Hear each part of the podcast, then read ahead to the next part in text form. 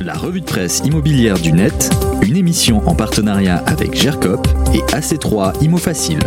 Radio-imo.fr Bonjour à tous, c'est l'été, les vacances se profilent. Peut-être avez-vous décidé de déménager, c'est la période. Si c'est le cas, vous n'êtes pas les seuls. La crise sanitaire a donné des envies de bougeotte. On y reviendra dans quelques instants. D'ailleurs, ça bouge aussi au niveau des prix. Le verre, vous le verrez, peut rapporter gros.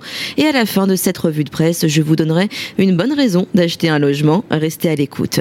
Mais tout d'abord, parlons carton de déménagement. Qu'on se le dise, il y aura un après-Covid.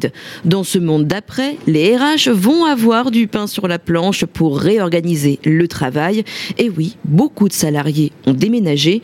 Dans le Figaro, on lit qu'entre janvier et mai de cette année, il y a eu près de 40% de déménagements en plus par rapport à l'année précédente. Et au palmarès des villes les plus attractives, on trouve Marseille, Montpellier et Rennes. Paris ne fait plus rêver en revanche, moins 17,6% du ratio arrivée-départ. Et oui, on veut de l'espace, du verre et ça se voit sur les prix de l'immobilier.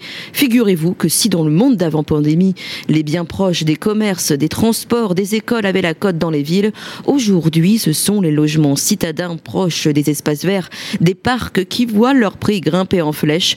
Dans Capitale, on apprend par exemple qu'à Paris, Nantes, Montpellier ou Bordeaux, un logement proche d'un parc se vend 2 à 5% plus cher qu'auparavant. Et s'il est proche d'un parc notoire, par exemple celui du Luxembourg à Paris, le prix s'envole à plus de 12%. Je vous l'avais dit en introduction, c'est le moment d'acheter. Vous le savez, les taux de crédit immobilier sont bas depuis un moment. La bonne nouvelle, c'est qu'il le reste. Les échos relaient les chiffres de la Banque de France. Le taux d'intérêt moyen des nouveaux crédits à l'habitat se stabilise à 1,15%. De quoi encourager la reprise de la production de crédit qui a atteint 21 milliards d'euros en mai quand même après 19,4 milliards d'euros en avril, une hausse de 5,8%. Les taux bas semblent également inciter les particuliers à renégocier leur crédit. Leur, leur proportion augmente en effet de 19,3% après 17,1% en avril. Voilà pour les infos de ce début de semaine. Quant à moi, je vous dis à très bientôt. La revue de presse immobilière du net, une émission en partenariat avec GERCOP et AC3 Imo Facile. Radio-imo.fr